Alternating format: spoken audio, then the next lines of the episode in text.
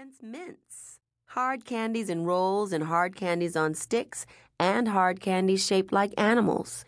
Eight flavors of fudge and all the chocolate the addict could wish, including an elegant diet busting concoction all Vera's own called cranberry chocolate. Something new is always baking. The luscious aromas drive you half mad just the way they are supposed to. Whether you like candy or not, you begin to salivate as the desire for sinful pleasure snares you. And before you know it, you are ordering everything in the shop. Vera, atrociously plump, cheeks puffy and pink, white gray hair drawn neatly into twin buns, measures a pound of chocolate covered raisins by eye as she talks your ear off, explaining in her husky smoker's voice the problem with the Carlisle house. And you listen to the story because you really do want those raisins. Vera talks about the house. She has good, solid reasons why they should never have let the Carlisles build it.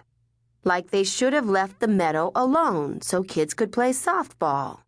Like the house breaks up the view from the road down into the valley. And it's too big and too ostentatious anyway, that house. All those sharp angles and glass walls that catch the sun, so when you drive by, the place seems to wink at you, especially if you happen to be staring at it. Which Vera, who has lived on the other side of the reservoir long enough to oppose every house built for miles around, does a lot more often than she likes to admit. Oh, Vera is in a dither and beneath that delicate porcelain skin, something glows warm with fury. Certain that the woman is crazy, you begin to inch toward the door, the chocolate covered raisins in your clutches, but Vera stops you with a word. So, what about the car? she asks, and you remember what she said about the girl. What was her name? Vanessa. Do you want to hear about the car? asks Vera. Sure, you say. Vera is happy to tell you, but first, maybe you want some fudge with that? Another specialty of cookies is the butter rum fudge, with or without walnuts. Tying your bright green box with her trademark green ribbon, no cellophane tapes for Vera, no sir. She says, Oh, by the way, she must have forgotten to mention that while the car was burning, pretty Vanessa tried to open one of her veins with an exacto knife.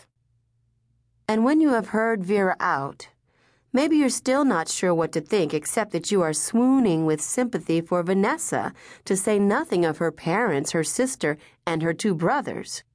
Vera talks so hard she leaves you dizzy, but you finally see it as though you were there. Because Vera Brightwood has that gift she always has. She can bring a story to life the shiny blue Mercedes, brand new, leased three months earlier, just 2,000 miles on the clock, a roaring pyre in the concrete driveway of the red brick town hall as winter dusk falls, and off to the side, this long, skinny brown girl, intricately woven braids obscuring half her winsome face, sits calmly on a slatted bench and struggles with the knife sawing away at skin that refuses to break. Poor kid, Vera finishes, a tear in her good eye. You are inclined to agree. And you know, Vera adds, sotto voce, as she tries to get you to buy some jelly bellies to go with your raisins, even with all the university folks buying up the land because they've decided that converting farmhouses is smart, there are only five colored families in town. Surprised, you ask if the town keeps track of these things. She asks what things you mean. You frame your objection carefully. The number of African American families living here, you explain. Do you actually keep track? Some of us do, Vera tells you. Why?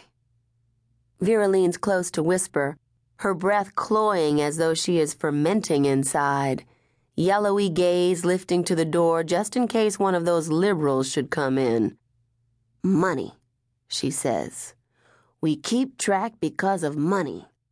Nothing against the coloreds, mind, but real estate has been.